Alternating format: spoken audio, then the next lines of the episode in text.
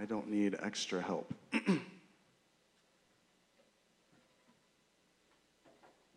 right, I'm just going to pray a little bit more. Holy Spirit, I just pray, would you help us to be good soil that your word falls into, that we would bear fruit? I'm asking that you would guide us into new things as, as you see our capacity is ready, Lord, to hear something new or to think something old in a new way, that you would just lead us closer to the throne room of Jesus. Just thank you that He sent you. He said it in John 16 that He was sending you. So you t- remind us of all the things that He said and, and lead us into new things as we could bear them. So we just really want you to do that this morning, Holy Spirit. Would you show us? Lord, uh, I'm just asking for everybody in this room. Just three things that would open a door for us to see you new and fresh, true. In Jesus' name, amen. Okay, so the point of corporate worship, church, prayer meetings, it's not to satisfy the flesh. You wouldn't know that just looking around at the way churches try to attract people into church. You'd think it's all about you coming and getting what you were looking for. That would make your life a little bit better or make your week feel a little bit better. But that's not the point of church or worship or corporate prayer meetings. It's not to satisfy the flesh, it's to retrain our hearts to operate in the order of heaven's government.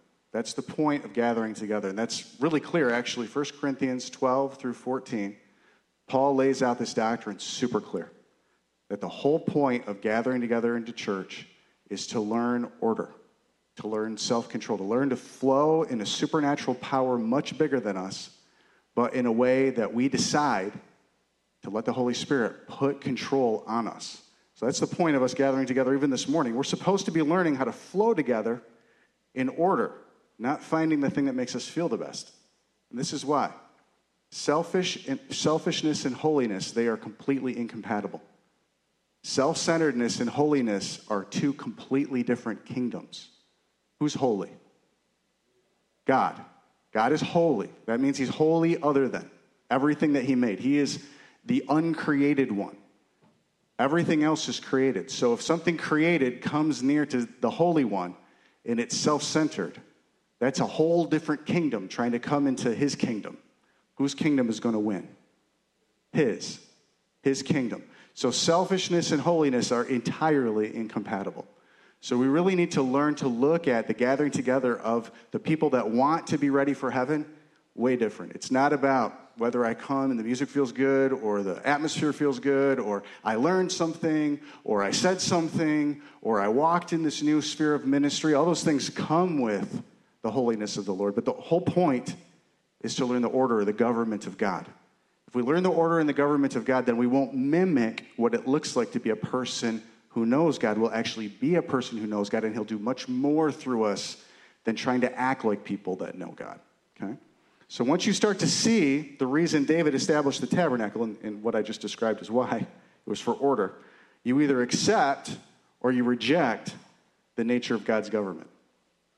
Now, that doesn't mean that you accept or reject church. It doesn't mean that you accept or reject the name of Jesus, like uh, saying that you're connected to Jesus. It means you either accept or reject the order, the government of God. You can go to church and reject the order of God. You can go to church and reject the leadership of the Holy Spirit. I mean, it happens all the time. So, right now, hopefully, all of us in this room are like, I accept the order of God's government. When you do that, what he does is he starts to test you in it. He starts to help you see. It's just like going to school. You take a pretest to find out what you know and what you don't know. When you get tested by the Lord, it's to, it's to qualify you, not to disqualify you. It's to actually show you what you need to learn. And so, as soon as we say yes to the order of God's government, He starts to test us and show us what we need to learn. If we reject that because we get offended, if we reject that because we get ashamed, then what happens is He stops leading us deeper and deeper into His government. So, when we realize I've been rejecting the testing, we repent. We just say, this is, I mean, this is the story of Israel over and over and over. And Jesus' disciples and Paul and the writers of the New Testament, when they realize I'm rejecting this testing, they forgot what was behind them and they started running their race again. So we're actually here to get tested and then to get trained into an entirely different order of doing things, okay? Now, God doesn't test those who reject his government, he tests those who accept it. This is why. He doesn't expect people who reject his government to be ordered. He doesn't expect people who completely reject his government to be anything but confused, delusional, and flying into hell. So he doesn't test them. They couldn't pass it anyway. He tests the people that want his government because he wants to qualify us into it. He doesn't force anyone into his government, he never will. Every tongue will confess, every knee will bow, but it won't be a violent, it will always be a voluntary coming into his kingdom. So all of even the demons recognized who Jesus was, but they weren't under his kingdom. They weren't operating in his kingdom. Okay? Now, item two, which is weird because it should be item one, the musical order of God's government. Today I'm talking about the, the governmental order of antiphony. So last time I got a chance to speak a couple weeks ago, I was talking about antiphony. I'm going to keep talking about antiphony. Sam, what's antiphony? Back and forth. Right. Opposing voices. Great. So heaven operates in musical back and forth, or antiphony, because God is musical. And it's clear in the Bible. God is musical. Like he, he enjoys music. He invented music. There was music before there was us. There was music before there was man. He, he his government operates in antiphony because he's infinite. I want you to think about that for a second. He is, his government operates in back and forth voices simply because any one person couldn't possibly articulate who God is. It would actually take every created being ever, forever, to even start to unfold an infinite being just by simple math. And one less than infinite is infinitely less. So the government of God is antiphonal because we're finite. So if we are willing to be like, okay, I'm finite, I see dimly, is the way that it says it in 1 Corinthians 13. I actually want to hear what somebody else sees because I want to know God. But in the selfishness of man, the arrogance of man, we tend to think I know what I know about God, and anybody who says something that disrupts it is going to disrupt what I know about God, and we start to know God less, but arrogantly thinking we know God more because we don't hear anybody disagreeing with us. That's not the government of God. That's the government of Babylon. That gov- Babylon has one language, one speech. We're all getting together. If anybody says something different, it's going to mess everything up. That's fear. That's weakness. If that's your relationship with God, if anybody tells you something true about God that you don't already know and that messes you up, then you don't really know God that well. Truth doesn't mind actually more information. Okay? So the musical order of God's government. Heaven operates in musical antiphony because God is musical and infinite. Before there was man, there was order and music, both. There was both a government and music before God ever made man. Okay? Job 34, 4 to 7. This is God actually questioning Job to qualify Job, not to disqualify Job.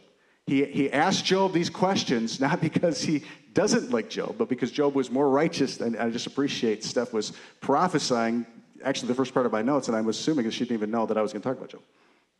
Where were you when I laid the foundations of the earth? Tell me if you have understanding. Who determined its measurements? Surely you know. Or who stretched the line upon it? To what were its foundations fastened? Or who laid its cornerstone? When the morning stars sang together and all the sons of God shouted for joy. He was saying to Job, Job, you weren't there. You weren't there when I ordered this whole thing.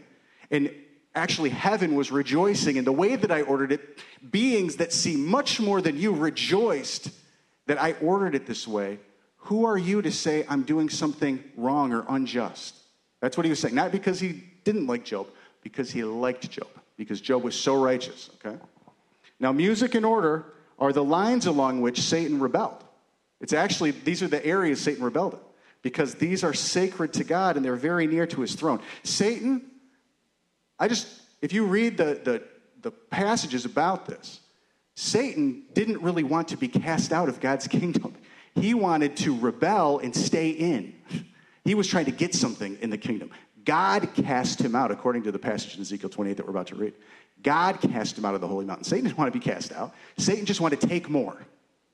So if you come to an order of God and you're like, I'm in, I just want to take more, we have to realize God will cast you out. He's actually gathering out of his kingdom all things that offend. And he's going to burn the tares with fire.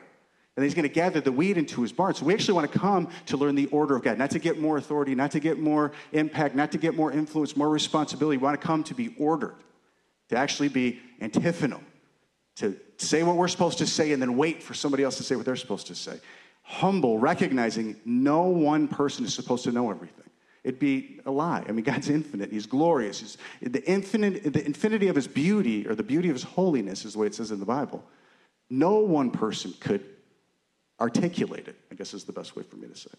Okay, so Ezekiel 28 13 to 15.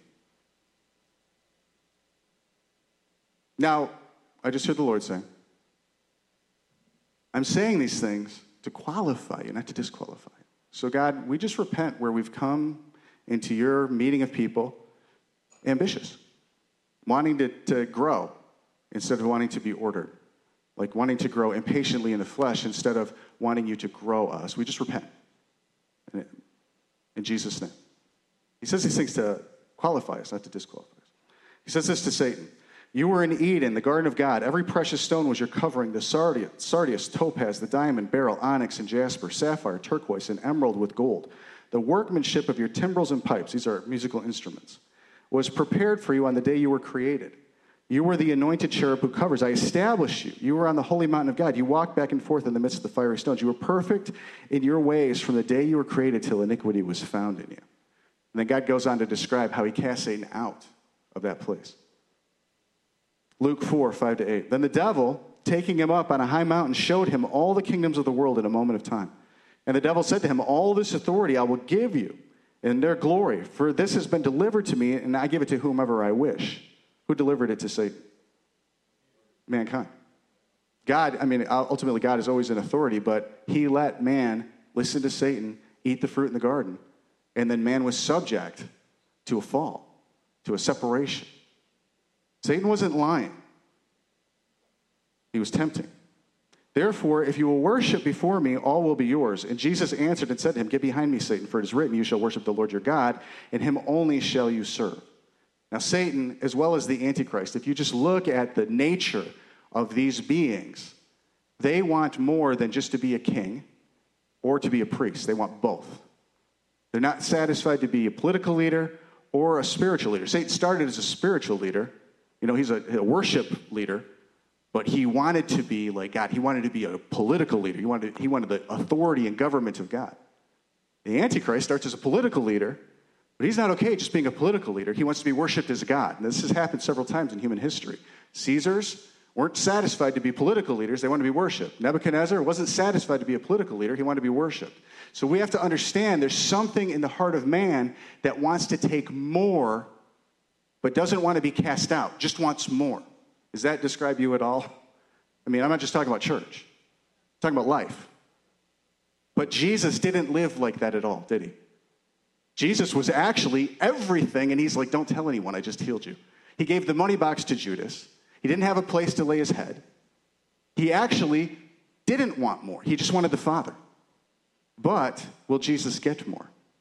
Yes, he'll get everything because he submitted to the order of God's kingdom. In fact, he did not want to go to the cross. Remember, he was in the Garden of Gethsemane, Father, is there any other way? But I'll drink this cup if it's your will. And the Father said, It's my will. And he said, Okay, I'll drink the cup.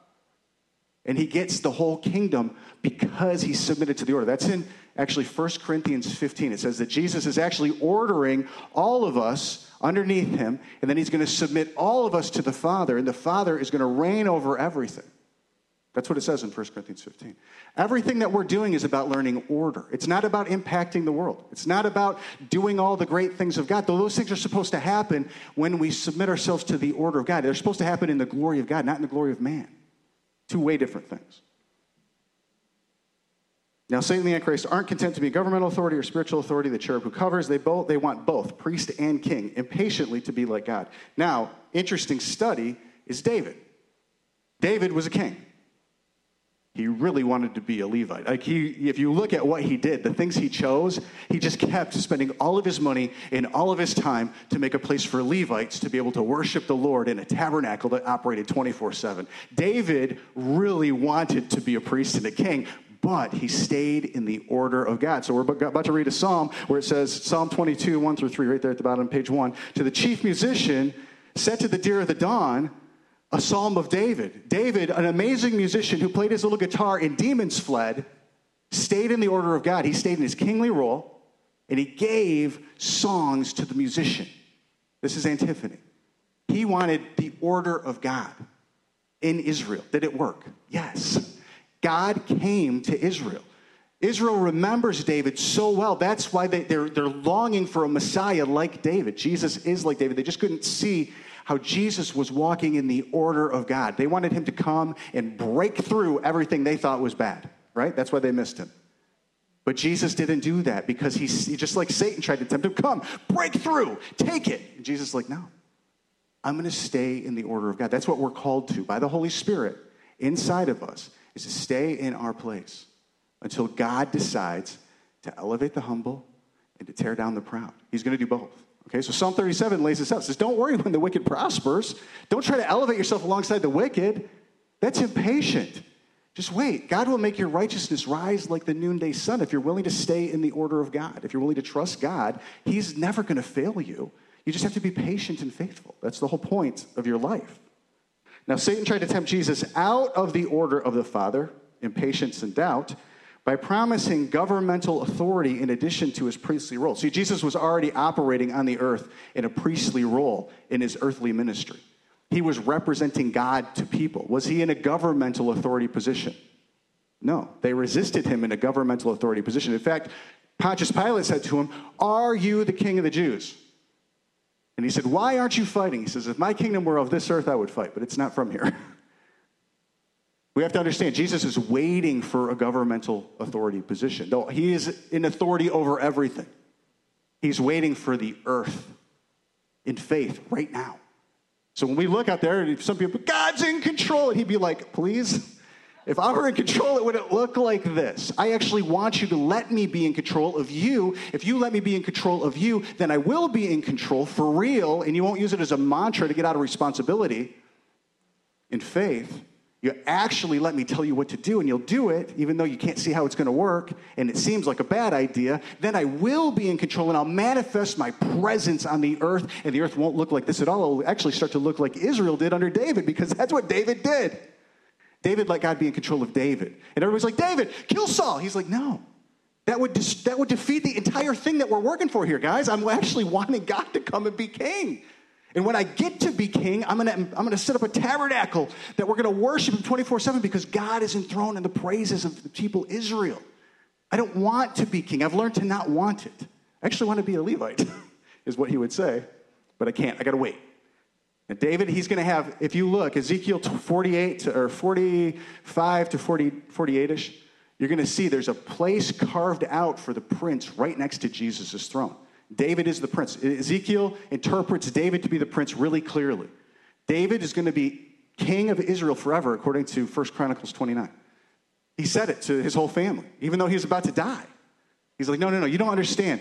Psalm 72 lays it out. Psalm 72, it says a psalm of Solomon, but it's actually David's last words if you read it to the end. And you find out David did everything David did because he had a vision of being close to God forever. That's what he wanted, to be close to God forever. That's a Levite position. And be like, but you're a king. You could be a king. You could have your own dominion. He's like, I'm going to cast that crown down. I just want to be a priest. You see what I'm saying? Now, can you be a worshiper right now? Is there a priesthood of the believer right now? Yes.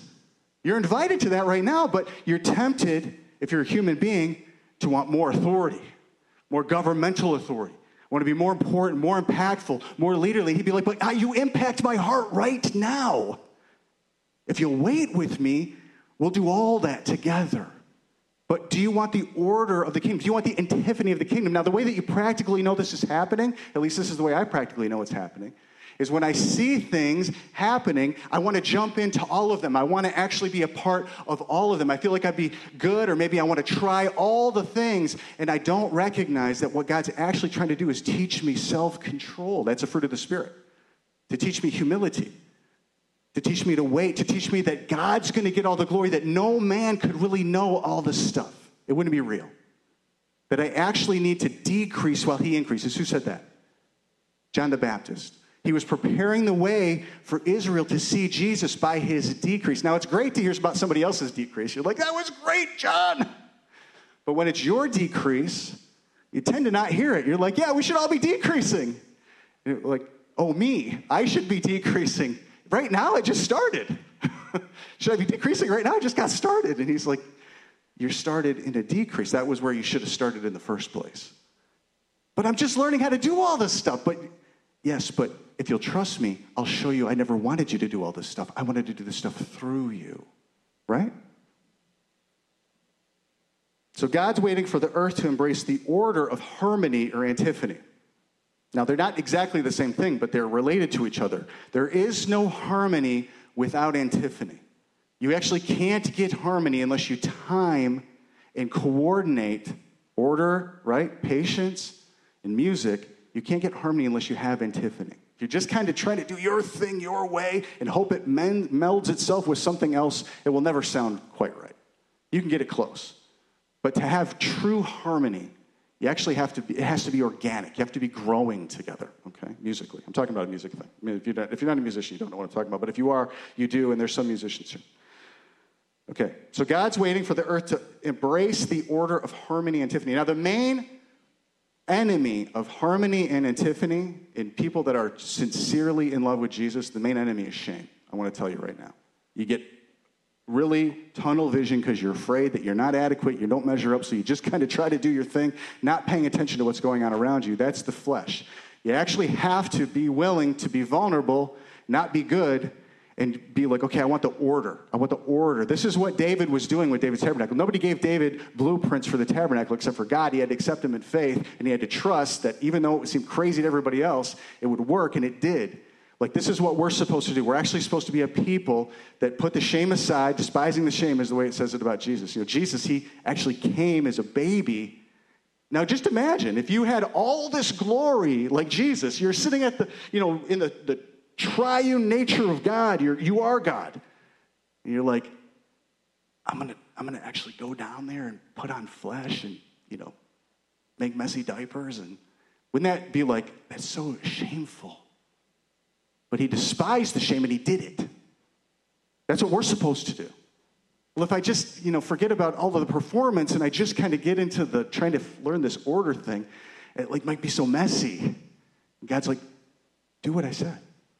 Do what I said. The cross was messy. I'm not talking about the blood. The cross was messy and his emotions. He's crying blood. He's sweating blood in Gethsemane. The cross was messy. So I guess I am talking about blood. Psalm 23, 22, 1 to 3. To the chief musician, set to the deer of the dawn, a psalm of David My God, my God, why have you forsaken me? Talking about the cross. Eli, Eli, Lama Sabachthani. Eli, Eli, Lama Sabachthani. This is antiphony. What I'm, what I'm describing to you is antiphony. Who is Jesus talking to and waiting for a response from? The Father. My God, my God, why have you forsaken me? What does he get? Why are you so far from helping me? And from the words of my groaning, oh my God, I cry in the daytime, but you do not hear. And in the night season, and I am not and am not silent. Have you ever been in a prayer meeting crying out to God and not heard anything come back? Can you stay in the antiphony of it? That's what Jesus was doing. He was saying in the antiphony of it, even though it seemed as though nothing was happening. This is the point of us coming here. It's not to make sure it all gets out here, us talking to each other. It's actually to pray, it's to talk to God. It's not to explain to one another all the things that we think God should do in the world. It's for God to speak to us, and we're supposed to wait for Him. He's waiting for us right now. He's been waiting for me for 49 years. And he's still got some waiting to do, unfortunately. I wish he did. I wish he didn't have to wait anymore. But there, I can't change myself. He's got to change me. So I cry in the day, I cry in the night. And that's antiphony. That's the beginning of antiphony. Do you see what I'm saying? If that's the beginning of your antiphony, he will lead you into harmony with all the people that want antiphony around you. But if your version of antiphony is, okay, Sam, you and I got to coordinate this thing, get this back and forth, because we know it's in here, let's just try to time it. Where's God in that? Where's the waiting? Where's the heart change in that? So the antiphony has to start with the Father's government, the kingdom of God. Okay? Oh my God, I cry in the daytime, but you do not hear. And in the night season, I'm not silent, but you are holy. Everybody say holy. Enthroned on the praises of Israel. What he's saying is, you know what you're doing, I'll wait for you. You're king. You are king of this thing. To not have God's rule is confusion, and ultimately loneliness and torment. You will end up, if you're selfish, what I'm saying is if you're selfish, you will end up all alone because that's what you want. Selfish people literally want themselves to be kind of running everything, in charge of everything, taking care of everything, fixing everything. They think they're serving everyone, but they end up alone. You don't want that to happen to you. You actually want to submit yourself to the order, the antiphony, the government of God, and He will gather you to the wheat. That's Babylon. To not have God's rule is Babylon, and Babylon means literally confusion. Now, antiphony reveals the infinite glory of God. Item three, should be two. And it will take everyone looking and declaring forever to reveal the infinite beauty of God. It will take literally all of us forever looking as much as we can. The seraphim are covered with eyes. They have eyes on their wings, eyes on their legs, eyes on their bodies. Day and night, they do not rest, saying, Holy, holy, holy.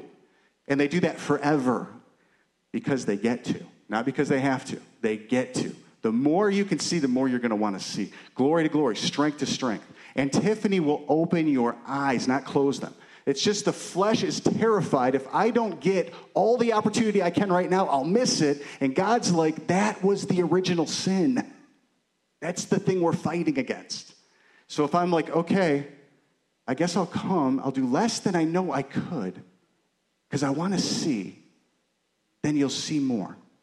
It'll become beautiful, it'll become glorious, and you'll actually be more enjoyable for the people around you.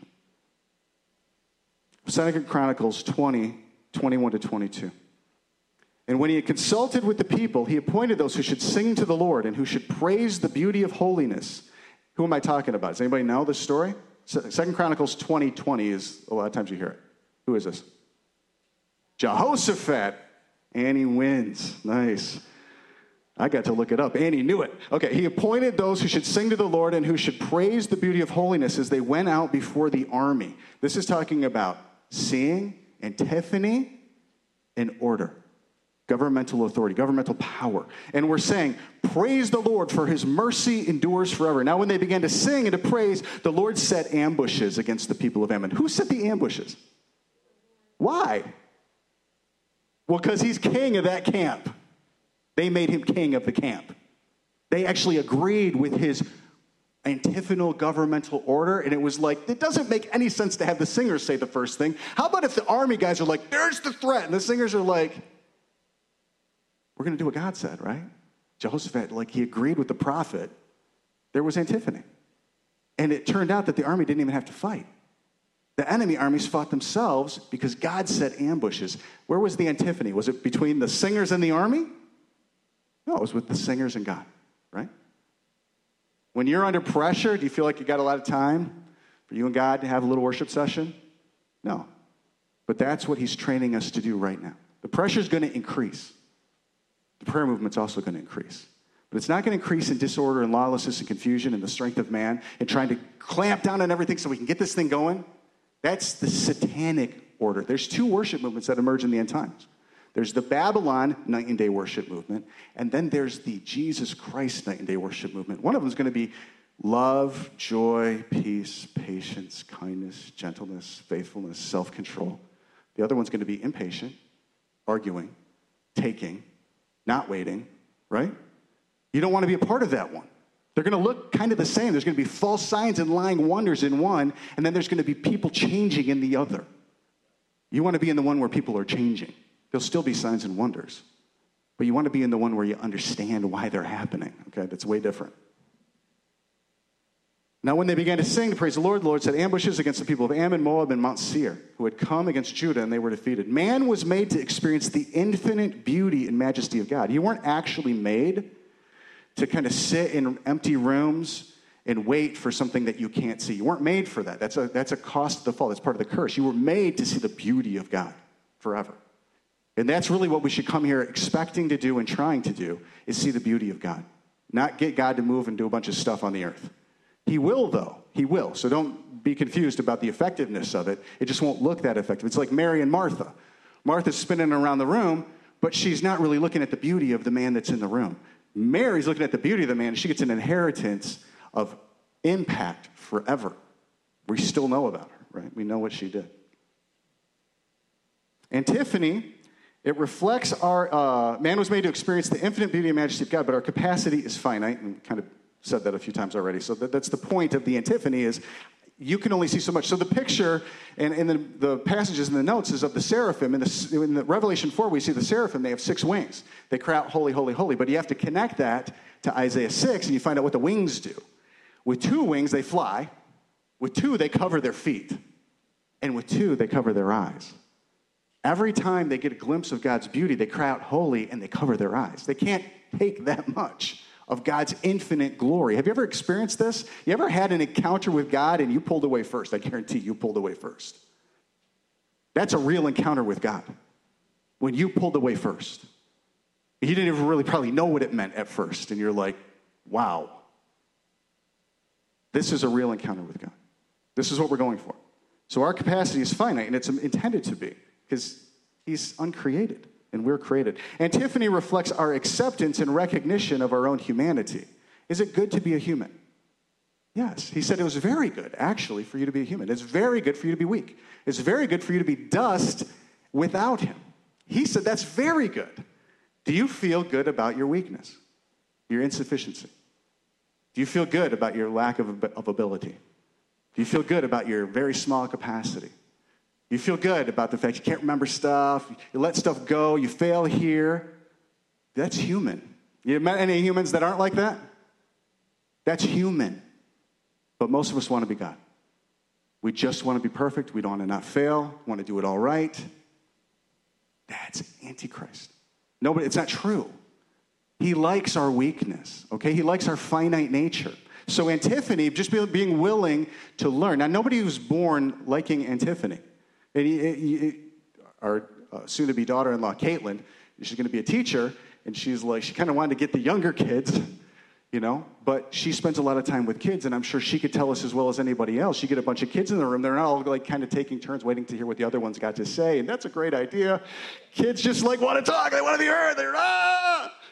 You weren't born loving antiphony. You come to church to learn antiphony. It's the only place really you can do it. Does the world value antiphony? It says it does. This republic was actually kind of formed by people that kind of wanted antiphony, but as people grow more selfish, the republic can't be kept. And that's, what, that's actually what Benjamin Franklin said. You got a republic if you can keep it. But you can't keep it selfish. You actually have to learn selflessness and to value other people's ideas and opinions. You have to. Lord, help us. Help me to value ideas and opinions that I didn't generate Okay, so antiphony reflects our acceptance and recognition of our own humanity, weakness, and limitations. Webster Merriam defines antiphony like this it's a noun, uh, or antiphonies is the plural. Alternate or responsive singing by a choir in two divisions a psalm, a verse, so sung, antiphon. Now, the only examples you're going to find of antiphony are literally in the Bible. That's, the, the idea of antiphony comes from David's tabernacle, it comes from the Psalms and, and from Israel. Like this idea that there is some, some responsive community relationship with God where God doesn't actually demand stuff from his subjects. He's trying to give stuff to his subjects. He's the only God that's like that. Every other false God just has to be propped up, has to demand in order to survive. And God's the exact opposite. He's like, I'm trying to be your dad. Will you let me? I want to give you stuff. And that antiphony opens the heart to receive. So one accord is a musical term for harmony. Anybody ever heard the, the idea of one accord before? Where do we find that? Like, what, what passage comes to mind? You're like, one accord, that is Acts what? Acts 2, yes. What, what got them in one accord? The Spirit. Waiting in the upper room, right. 10 days. Everybody say 10. In the Bible, 10 is symbolic of testing, always. Daniel and his friends, how long did they fast? 10 days, right? When Nebuchadnezzar was feeding everybody great stuff, Daniel and his friends were like, no, test us for 10 days the, to, the, to the steward. Test us for 10 days. See, if, see what we look like in 10 days. 10 is, is symbolic of testing in the Bible. And so when we see this, we understand that the 10 days they were being tested to find out do you guys now want the order of God? Because were they real ordered before that?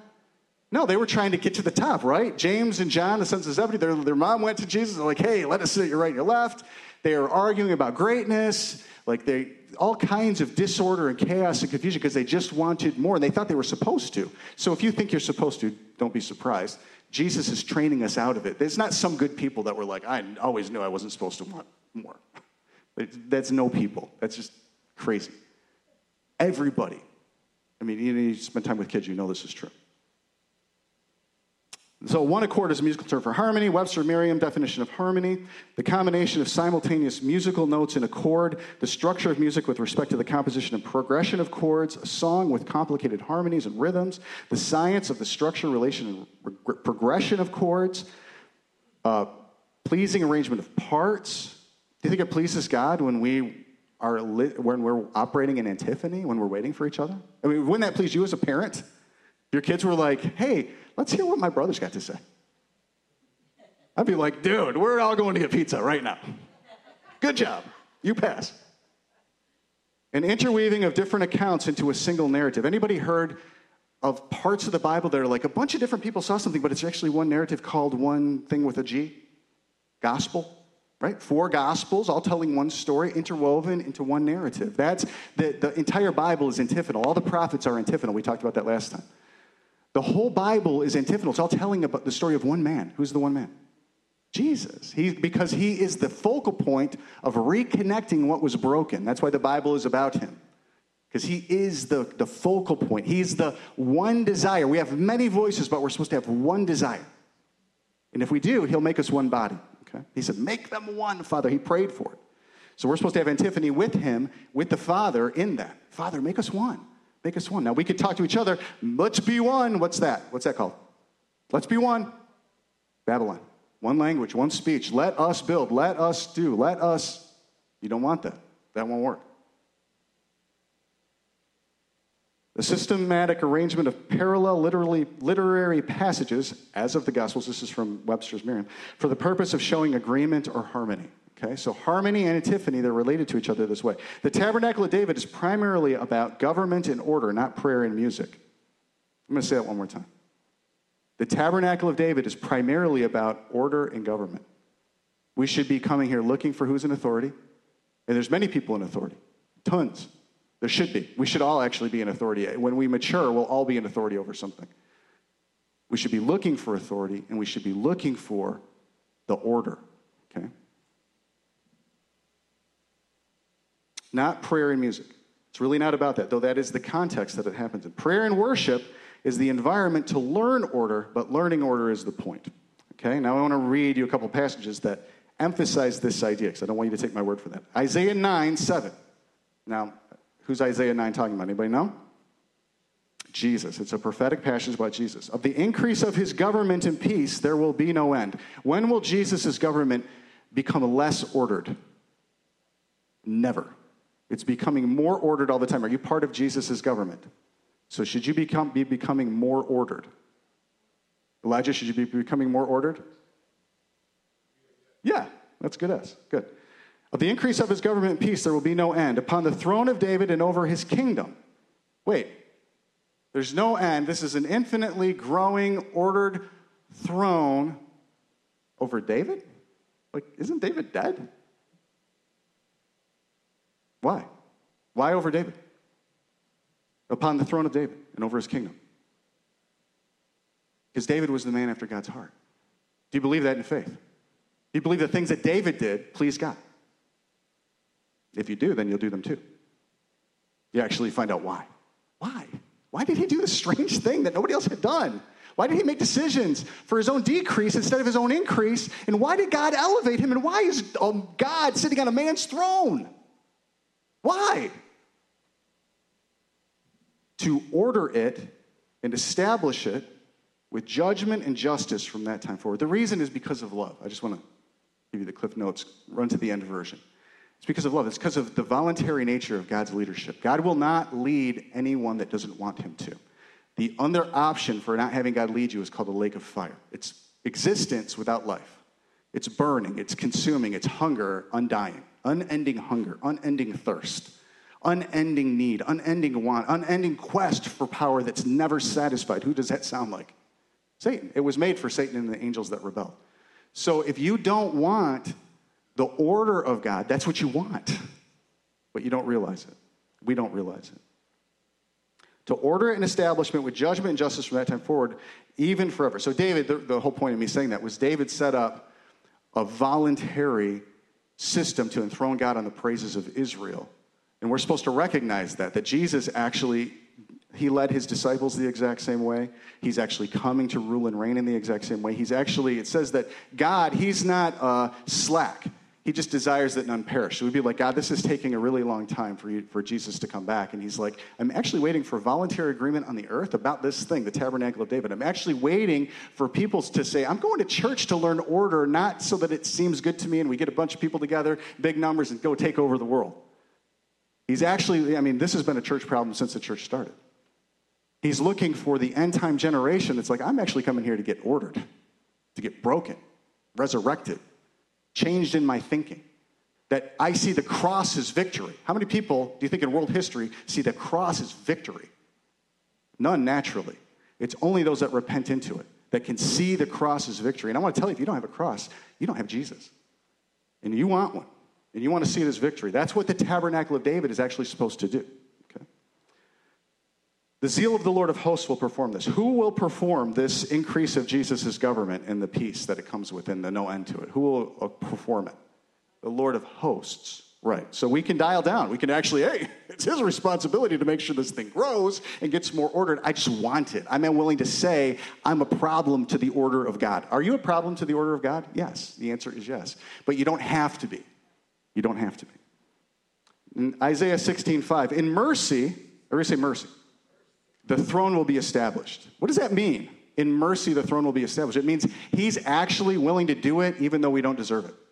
He's actually willing to take the willing who recognize they need a doctor, and he's like, In mercy, we'll establish this throne. I will actually do it with you even though you don't deserve it because you recognize you don't.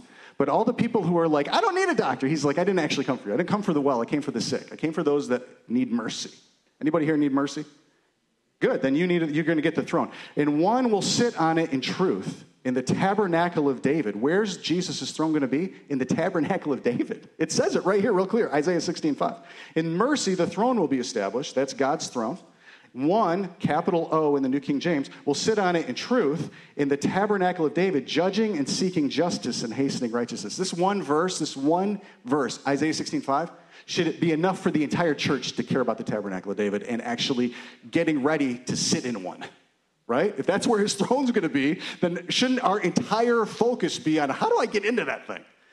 Not how do I drive across town and walk into Light Hop. How do I get into the order of the government that it was supposed to represent? How do I get into that thing? That's different, okay? Now, the flesh wars against this order in the tabernacle of David. When you step into a place that wants the order, your flesh starts to war against it because I want to tell you something. Where's the threat to Satan on the earth? It's in the tabernacle of David. It's in, the, it's in anything that's going to enthrone God on the praises of his people. And so when you step into one, you got to recognize I'm stepping into a war. Now, we mostly don't recognize the war. We think the war is like people with pitchforks or a bunch of arguing. That's not the war. Satan comes as an angel of light. The war is your own great ideas for how to do things in the flesh that are impatient and for God. That's the war. Now, the war manifests in lots of ways, but the primary way Satan comes is as an angel of light with great ideas about how to do this for God. Read the Bible. That's what the Bible says over and over and over again. The flesh wars against this order in the tabernacle of David. The way it happens is pride.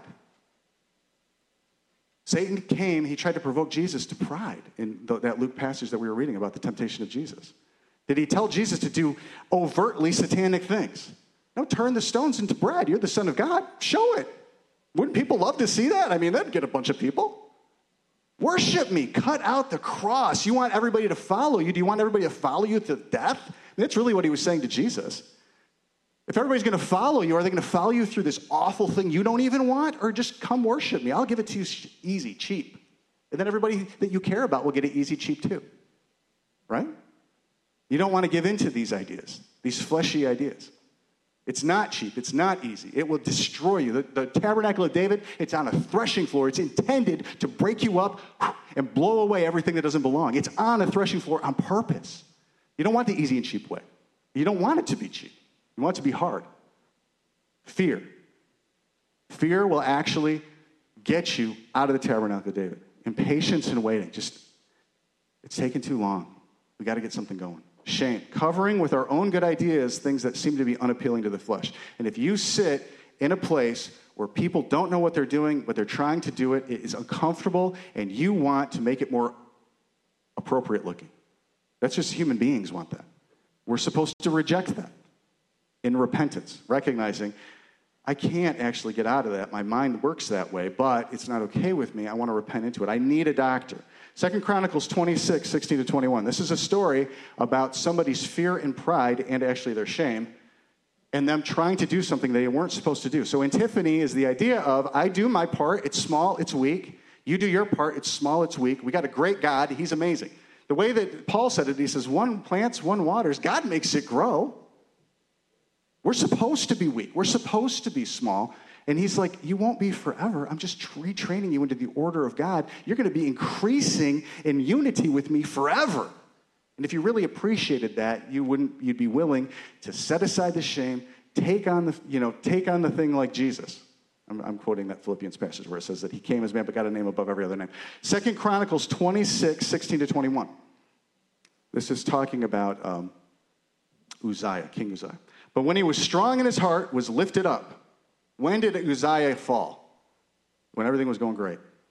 When he felt like, man, this is really working. I think I'm figuring some of these things out. When he was strong in his heart, he was lifted up to his destruction. For he transgressed against the Lord his God by entering the temple of the Lord to burn incense on the altar of incense. Wait a second. He's got destruction by offering God incense? Doesn't it sound like everybody should be doing that? Shouldn't everybody be like, oh, you're holy, God, here, have this offering? No. God doesn't want our disordered worship. Uzziah wasn't supposed to do that. That was a priest job. Uzziah was a king. He just wanted more. And it'd be good. God should be worshiped. God does not want lawless worship. He'd rather not be worshiped than get lawless worship. Lawless worship is a lie. Selfish ambition worship, that's not okay with God. That's not worship. It actually has to be, it's not my role right now. I'll wait. I'll wait on the Lord. And, and who else did this? Saul. Remember Saul? Wait for Samuel to offer the sacrifice. Well, Samuel's taking too long, and all these people are watching. That's why Saul did it. All these people are waiting. You ever felt that pressure? I've tried a few times in meetings to have people sit silent for like one or two minutes. Do you know how difficult that is? Because people are like, they're looking at you, and you're like, we're not doing anything. And there's nothing that will break your pride more than just sitting there doing nothing. Sackcloth is close. Close. He transgressed against the Lord his God by entering the temple of the Lord to burn incense on the altar of incense. So Azariah the priest went in after him and with him were 80 priests of the Lord, valiant men. And they withstood King Uzziah and said to him, It's not for you, Uzziah, to burn incense to the Lord, but for the priests, the sons of Aaron, who are consecrated to burn incense. Get out of the sanctuary, for you trespassed. You shall have no honor from the Lord God. Did Uzziah listen? No, he was ashamed. As soon as that happened, he got offended, he got arrogant, he got prideful, he resisted them, and he got leprosy. He could never go in the temple again. Because you can't. If you're unclean, you can't go in the temple ever again. And he, till the day he died, he had leprosy. God tests the righteous. He expects the world to be in confusion and disorder, but those preparing for the kingdom need to be moved by the Spirit into order.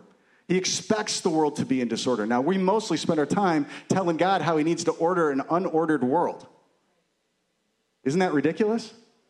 We're the ones with the Spirit inside of us. We're the ones that should be ordered. So we should be spending our time telling Him, God, I am disordered in your house. That is not okay. Come change this man. I'm disordered at work. God, I represent you to my clients. And if I'm disordered, that's misrepresenting your kingdom. God, you got to do something about this. I get afraid. I make choices that I wouldn't make if I wasn't afraid. God, help me. I'm, with my kids, I get worried that my kids are going to go off the rails, so I get disordered. And the very ones that I want to see the order of God, they're seeing something different. Change me, God. You see what I'm saying? God tests the righteous. He's saying these things to us because he likes us. If he didn't like us, we'd never hear these things. He would never want us to learn the order. He doesn't want lawless people learning the order. That's witchcraft, right? You start learning how to manipulate the heavenly realm, that's witchcraft. He wants us to actually be confident that we're hearing these things because he really, really likes us. He tests the righteous. Psalm 11, 4 to 5. The Lord is in his holy temple. The Lord's throne is in heaven. His eyes behold, his eyelids test the sons of men. What does that mean? His eyelids test the sons of men. That means, can I use you as an example, Noah? I'll be nice. That means if Noah, when Noah was a little kid, if I wanted to know, this is actually a story about me, not about Noah, but I'll use Noah because he's here. If I want, I want to know who's stealing the cookies out of the cookie jar, I'll act like I'm kind of sleeping and see what he does. His eyelids test the sons of men. God waits sometimes to see what you're going to do when he waits. No one ever stole any cookies. I did, though, and I got caught. More than once. I just couldn't resist the cookies. So the Lord, his eyelids test the sons of men. The Lord tests the righteous, but the wicked and the one who loves violence, his soul hates. It means he's, he does not spend time actually training up people that don't want his leadership. He doesn't. You cannot try to do the order of the kingdom, you must yield to it. James 4 1 to 5. And you actually know this passage, I'm not even going to read it. The, all the disorder, all of the fighting, all of this comes from trying to do something instead of asking and praying for it, asking and waiting for it. And when we ask for it, we're not supposed to ask for the order of God so that we can be elevated. We're supposed to ask for it so we can be broken down, so we can decrease. It's very hard to want to decrease.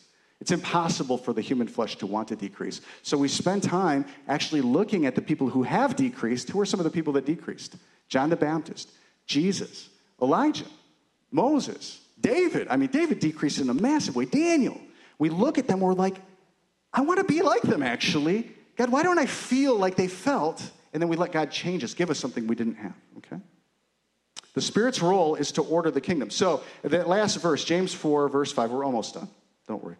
Do you think the scripture says in vain, the spirit who dwells in us yearns jealously? Speaking about, hey, all these arguments that you guys are having, they're having because you want stuff and you can't get it and you won't ask God for it. Instead, you try to angle and manipulate to get it. He says, don't you know that the, the scripture says the spirit's jealous to do this for you? The spirit is actually jealous to order your meetings. The spirit is jealous to order you. The spirit is jealous to increase you. The spirit is jealous to give you authority. So the spirit's role, his job, is to order the kingdom.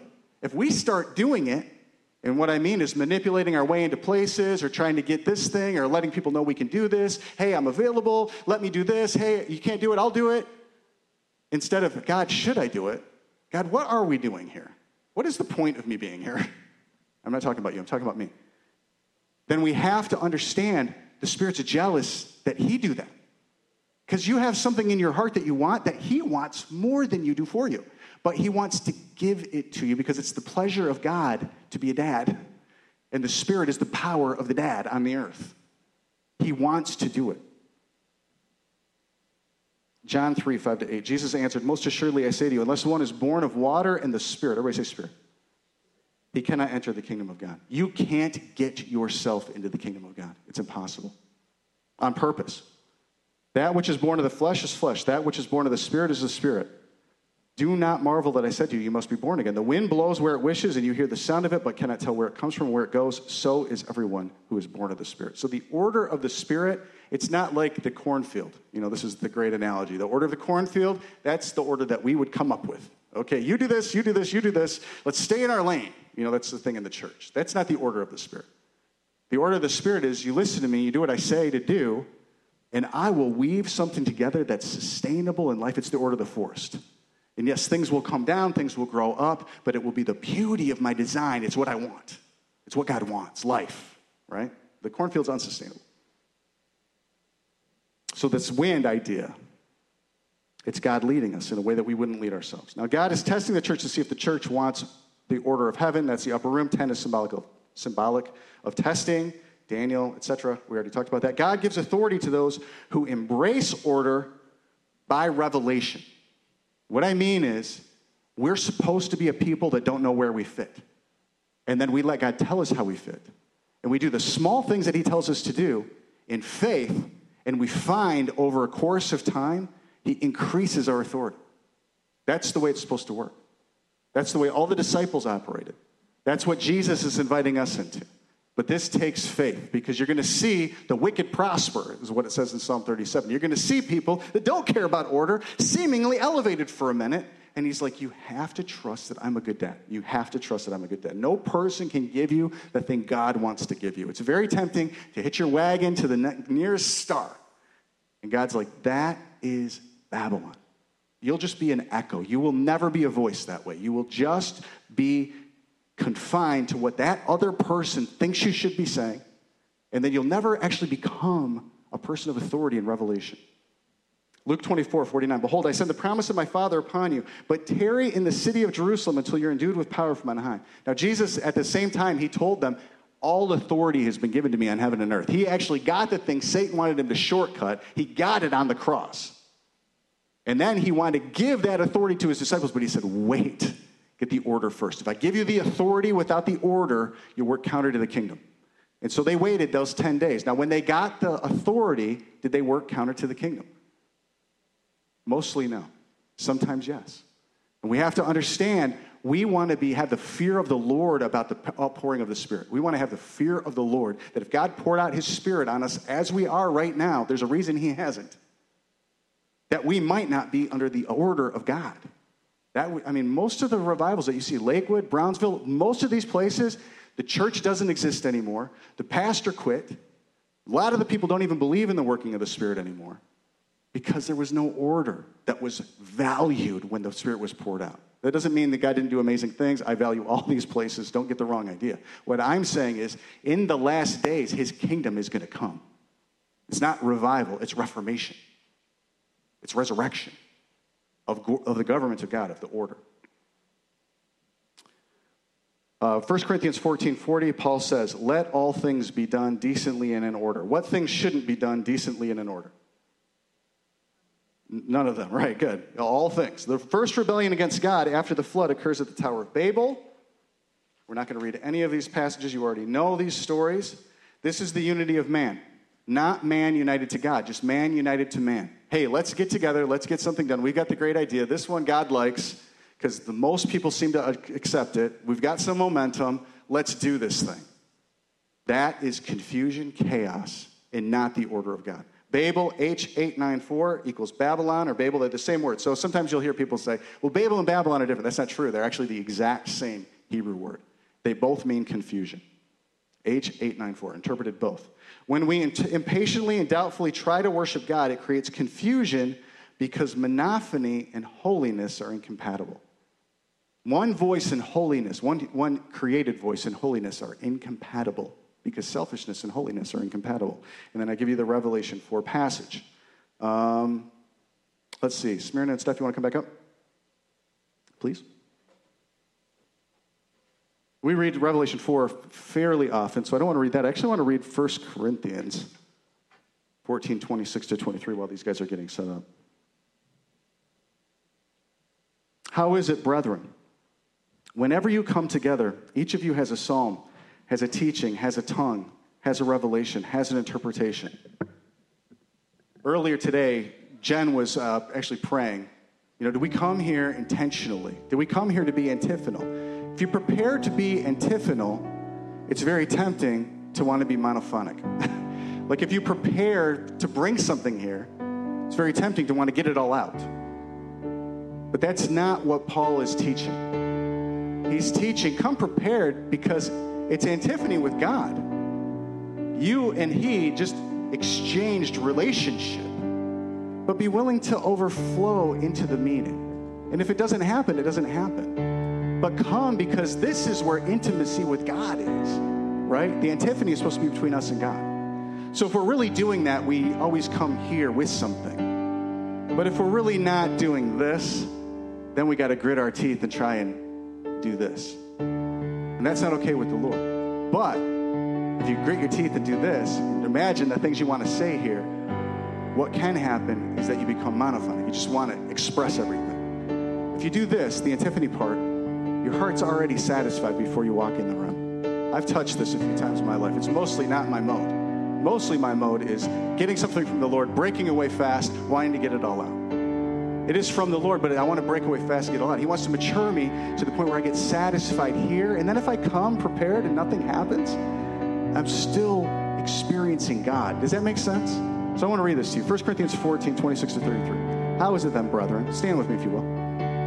Whenever you come together, each of you has a psalm, has a teaching, has a tongue, has a revelation, has an interpretation. Let all things be done for edification. If anyone speaks in a tongue, let there be two or three at, or two or at the most three, each in turn, and let one interpret. But if there's no interpreter, let him keep silent in church And let him speak to himself and to God. Let two or three prophets speak, let the others judge. But if anything is revealed to another who sits by, let the first keep silent. For you can all prophesy one by one, but the spirit of the prophets is subject to the prophets. If you want this, if you want a grace to be satisfied in God, that's what I'm talking about. Antiphony is about being satisfied in God. He wants to release it. He's gonna, he's, he's willing to give us an open door to get our hearts satisfied. You got to say yes, though. Holy Spirit in this room, where there's a heart that wants you. God, put inside of us a vision of being satisfied by you, God that our heart would instruct us in the ninth season, that at your right hand are pleasures evermore, that the lines have fallen to us in pleasant places, that Psalm 16 reality, that the, at, the, at the right hand of the Lord there is joy forevermore. God, pour it into our hearts, that we'd live satisfied, that no stage could satisfy us, no mic could satisfy us, no people accepting us, no people giving us accolades no family getting saved, no, no circumstance on the earth could satisfy us but you, God. Would you set yourself like a seal on us? Set yourself like a seal on our hearts, on our minds, our wills, our emotions. Fill us up, God, with who you are. God, I want to walk in this room. Just tell them I want to walk in this room satisfied, ready. I want to come here satisfied. I want to walk out even more satisfied. I want to operate free from manipulation, God, trying to get something. I just want to get free of it. I wasn't born free of it. I want to get free of it. Satisfy my heart, God. He will. In Jesus' name.